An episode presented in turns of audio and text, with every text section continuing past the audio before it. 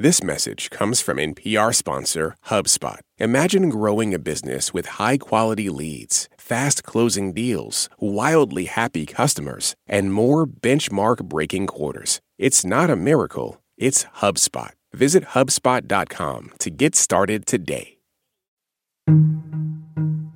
Ah, September, the moment many of us expected to be finally heading back to the office, back to in person meetings, water cooler chats, and yes, the dreaded commute. And then came the Delta variant. That has delayed the so called great office return for a lot of remote workers, but that just means more time to prepare. In person is easy, all remote is easy. The gray zone, a lot of uncertainty. I'm Andrea Hsu. I cover workplace issues for NPR's Business Desk, and I'm here to explore getting back to the office and how to make a hybrid setup work. I think the one thing most of us can assume is that no day is going to be identical anymore. You know, maybe I want to work in the office Wednesdays, but at home Monday, Tuesday, Thursday, Friday. And you might choose to do something completely different. Now, some of you might be thinking, what? I'm an essential worker. I never work from home. Or, I've been back in my office for months, full time. We know hybrid work is not possible in all professions, but we also know a lot has changed in the pandemic for office workers. Pretty much once they declared a pandemic in the US, I was like, mm, I don't know that I want to go back into the office right now. Some of us miss going into the office. I might be one of the few people in the country who kind of enjoys going to the office. Others appreciate having a flexible work schedule. I sleep better because I have more of a work life balance. I actually have time off of work instead of a commute. And working people who in the past were told, no way can you work remotely, well, some of us discovered actually we can.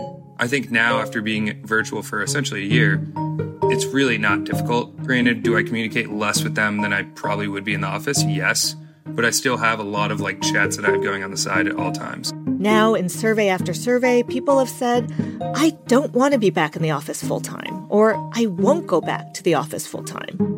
So when you're sitting in traffic, you're thinking to yourself, why am I doing this? I don't need to do this. And companies are saying, okay, let's make this hybrid thing work. So, in this episode of Life Kit, how to thrive in a hybrid work setup.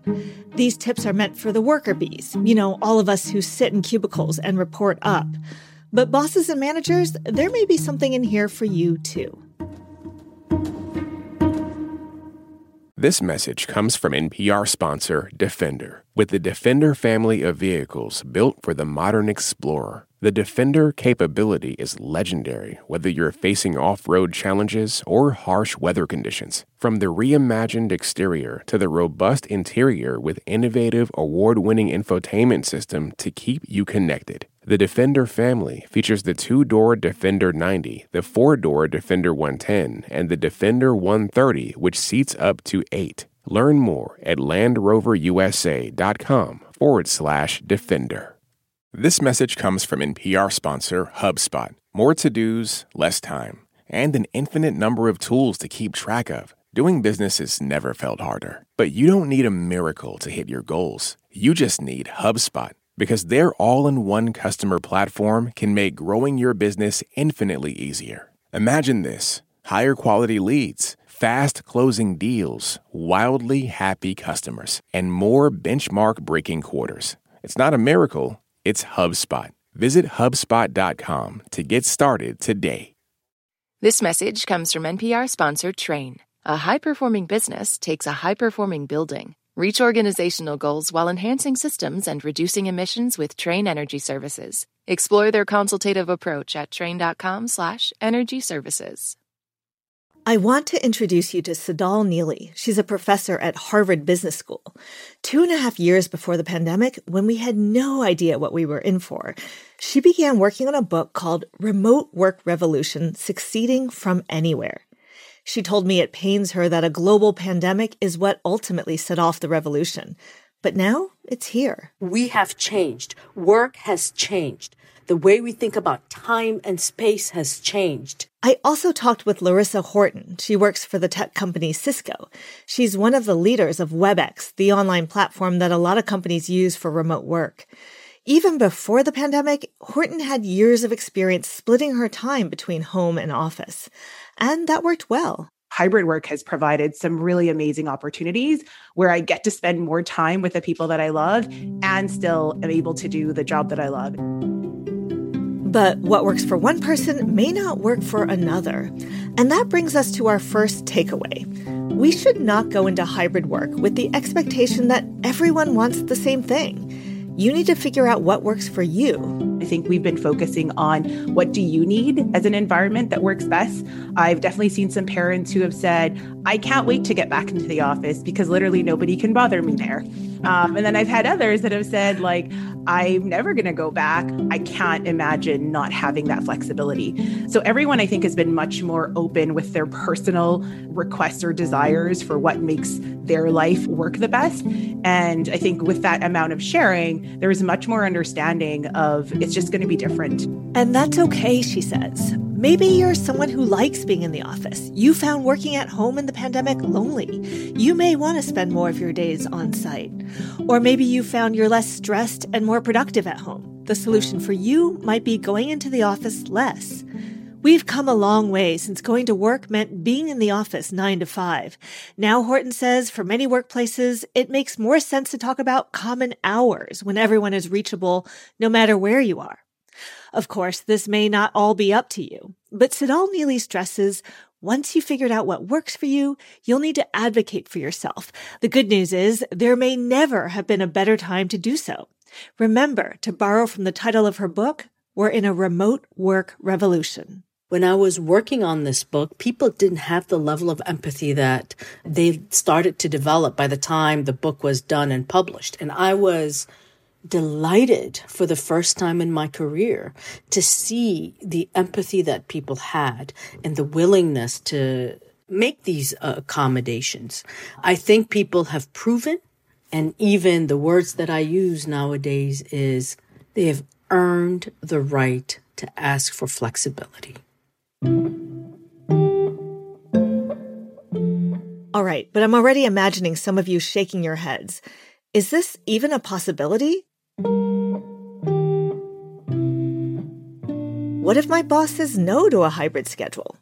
Well, before we get to what you might do about that, it might be useful to think about where your boss might be coming from. It could help you make a stronger case. The boss is worried about losing control. The boss is worried about what is happening when things are out of sight from me. The boss is worried uh-huh. about losing people's hearts and minds, their connection to the culture. How do I keep it together? How do I make sure I'm equitable? How do I make sure that everyone feels connected, whether they're online, offline, in person? And how do we make sure we're achieving our work goals? So that's the employer's perspective. With that in mind, what can you do if you see a vision for hybrid work that your boss doesn't share? That was a problem for Damon Larson in South Dakota. His company was on board with hybrid, but couldn't accommodate employees who need additional tools to make it work. If you have had equipment issues or internet provider issues or anything else, then you were being requested to return to the office. You were not given that option. Well, here's our takeaway number two expect a negotiation. Be open minded about it and be ready to make your case. Lorissa Horton says that starts with an open conversation. My recommendation is to start with all of the things that you are excited about with your job, with your company, and that you appreciate. Because I think it's important that they know you're coming from a place of, I want to find a compromise that works because I care about the work I'm doing. I care about the company. But at the same time, I know I can't do my best job if I am constantly stressed about if I can keep my family safe. Just explaining what your concerns and needs are for you to continue moving forward. Of course, it's not always going to work. Not everyone will be able to negotiate the hybrid setup they want. And if you end up as the only person working a hybrid schedule, you could risk being left behind. You have to do what feels right to you. And at some point, you may decide it's time to move on. I think in this case, there's a lot of deep reflection that is going to be needed. You know, which things is a higher priority for you? Is it that job and that team and that company, or is it your own personal comfort and anxiety or stress? The good thing is there are so many companies right now that are hiring hybrid workers that there's mm-hmm. probably more opportunity now than ever before where your physical location is no longer a limitation to the kind of job opportunities that are available to you. By the way, if you are considering leaving your job, Life Kit also has an episode about that. But back to hybrid work. Assuming you've gotten the go ahead, let's get down to some practical matters. How do you make it all work when some people are in the office and some are not? Well, this brings us to our takeaway number three connect with your colleagues early and often and be intentional about it. Remember back in the office when you'd have those spontaneous conversations, the off the cuff gut checks, the quick chats in the lunch line? Well, Lorissa Horton says you can bring those moments back in a hybrid work setting. Think about what you need to communicate and then choose the right tool for it. Many messaging apps have a nice feature that allows you to update your status, you know, whether you're online and available or away. Horton loves that. If I can look down my list of teammates and see like who's available right now, maybe I just need a quick vent session or maybe I just need a quick brainstorm. I can find someone who's free and say, Do you have five minutes? So I think that's super helpful. And that's the stuff that people try to replace with scheduled meetings. But then we just got caught in like 12 hours of scheduled meetings. And really, you needed five minutes for like a completely fresh set of eyes to tell you how they're seeing the problem or a different way to think about um, the situation you're in. And by the way, the status feature, that can be just as helpful when you're deep into something and don't want to be disturbed. A stop sign icon in Slack, for example, is the digital equivalent of headphones on, door shut. It may even be more effective. The point is, being in touch with your coworkers beyond the deliverables and deadlines can help restore a sense of camaraderie. I call it creating these deliberate moments. It doesn't take long, but so powerful. And Tsedal Neeley says when it comes to communication with your manager, don't wait for your six month review. For workers who are virtual, frequent check ins can achieve so much. People have to have these active conversations. The onus is both on managers and employees to make sure that they happen so that people know what's going on. And if you need more resources, you get it. If you need more training, you get it. If you need more coaching, you get it.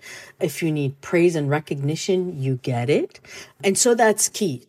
Let's hear from Katie, who works at an engineering firm in Iowa. We heard from her at the top of the episode. She asked to be identified by only her first name. She says constant communication with her hybrid team has been key. I've taken on the mindset that I will essentially have to just advocate for myself and make sure that my team knows what I'm accomplishing. Lorissa Horton and her team have also been thinking about how to make sure that more junior employees and people of marginalized identities have a strong community in the virtual space, as well as in the office. I think this is something that became top of mind definitely in the last year because there was a lot of concern that a lot of people work on their networks within the office to provide that ally support. Um, how do you create that community? You're not going to necessarily run into someone that maybe looks like you or shares some common things with you and be able to create that connection easily in the hallway. There are ways to make up for that, such as joining an employee resource group or reaching out to someone whose work you admire for a virtual coffee. So, everything we've been talking about, that's all software. Let's turn for a moment to hardware. A lot of us spend a lot of our time at our computers. If you're like me, you might have a keyboard you really like, or you might be accustomed to having two screens. Maybe you have a standing desk. Here's our fourth takeaway. If you're splitting your time between home and office, make sure your computer setup works in both places and that your desk is just how you like it. Lorissa Horton says the last thing you want is to discover one morning that you're short an HDMI cable. You don't want to be your own tech support every day. The way you work should be the same and really minimizes that cognitive load for the employee because they just want to get their job done. And so I think that is super critical in doing hybrid work successfully. Otherwise, I think over time, people will say it's just too frustrating. The cost is too high. So I'm just going to pick one place and stay there. Of course, replicating your office setup at home will cost money. Horton says your company may be saving money by not having everyone in the office all the time. It may be worth raising the issue, whether at a company meeting about the return to the office or in an email to your supervisor. There may be extra funds available. So it's really taking that savings and reinvesting it into a workplace that is designed for hybrid workers, that is designed for people who are going to be coming in and out. I heard a lot of requests for ergonomic chairs, maybe not even the sit stand desk, but there's a lot of other alternatives of things that can sit on a desk Michelle, who also asked to be identified by just her first name, works in human resources in New England. She's the person at the beginning of the episode who really didn't like returning to the office. She was only able to negotiate one day at home every week. One point of view was the cost savings uh, by having less people in the office on a daily basis. We were able to have some transportation savings. Well, we have one last takeaway for you today on how to be successful in a hybrid work setup. It's about building trust. Of course, that's important in any kind of work setting, but especially so when you're out of sight for long stretches.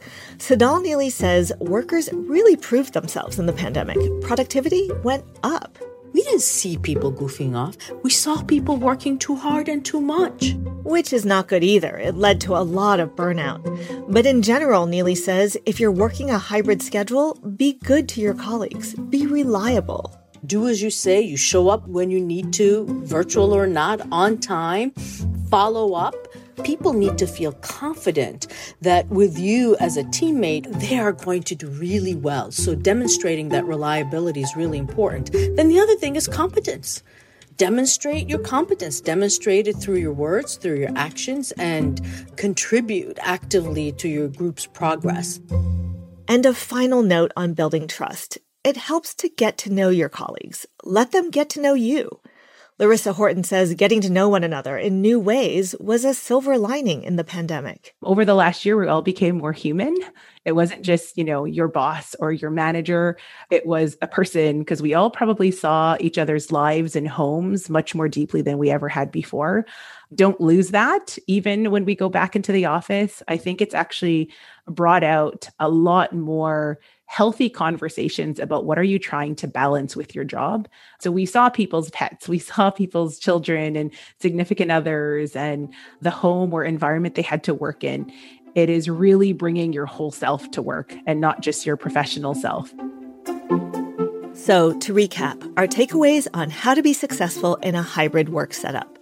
Takeaway number one don't expect everyone's arrangements to be equal. Hybrid work is all about customization. Takeaway two be open to negotiating. Try to find a schedule that works for you and your boss. Takeaway number three use communication tools early and often to check in with your boss and with each other. Takeaway number four have the same desk setup at home and at work. Don't spend hours trying to troubleshoot IT problems.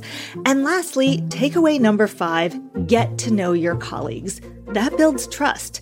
And it counts for a lot when things don't go as you hoped. And we know whenever we go back to the office, it's not going to be perfect. But think about everything else we've been through in the pandemic. We can do this. Thanks again to Tsedal Neeley and Lorissa Horton. For more Life Kit, check out our other episodes. We've got one on quitting your job, getting into investing, and lots more on everything from health to finance to parenting. You can find those at npr.org slash lifekit.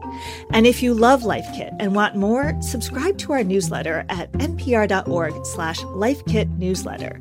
And now, as always, a completely random tip, this time from our listener, Victor Nova when I am taking off my dirty socks to throw them in the laundry instead of just throwing them straight into the laundry, I take my socks off and I take the hair tie and attach the two dirty socks together.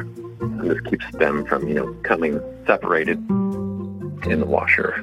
If you've got a good tip, leave us a voicemail at 202 216 9823 or email us a voice memo at lifekit at npr.org. This episode was produced by Janet Woojeong Lee and edited by Audrey Nguyen. Megan Kane is the managing producer. Beth Donovan is the senior editor. Our digital editors are Beck Harlan and Wynne Davis. Special thanks to Damon Larson, Jake Smith, James Campion, Katie, and Michelle for speaking with us. I'm Andrea Hsu. Thanks for listening. Jasmine Morris here from the StoryCorps podcast. Our latest season is called My Way stories of people who found a rhythm all their own and marched to it throughout their lives. Consequences and other people's opinions be damned. You won't believe the courage and audacity in these stories. Hear them on the StoryCorps podcast from NPR. Drake and Kendrick Lamar have been lobbing some serious accusations at each other. You've probably heard the diss tracks and wondered what's just a low blow and what's actually criminal. I'm Brittany Luce, host of It's Been a Minute from NPR, and I'm getting into what's art and what's worthy of criminal investigation, and who those accusations hurt the most. On It's Been a Minute from NPR. I'm Rachel Martin. You probably know how interview podcasts with famous people usually go. There's a host, a guest, and a light Q&A. But on Wildcard, we have ripped up the typical script. It's a new podcast from NPR where I invite actors, artists, and comedians to play a game using a special deck of cards to talk about some of life's biggest questions. Listen to Wildcard wherever you get your podcasts, only from NPR.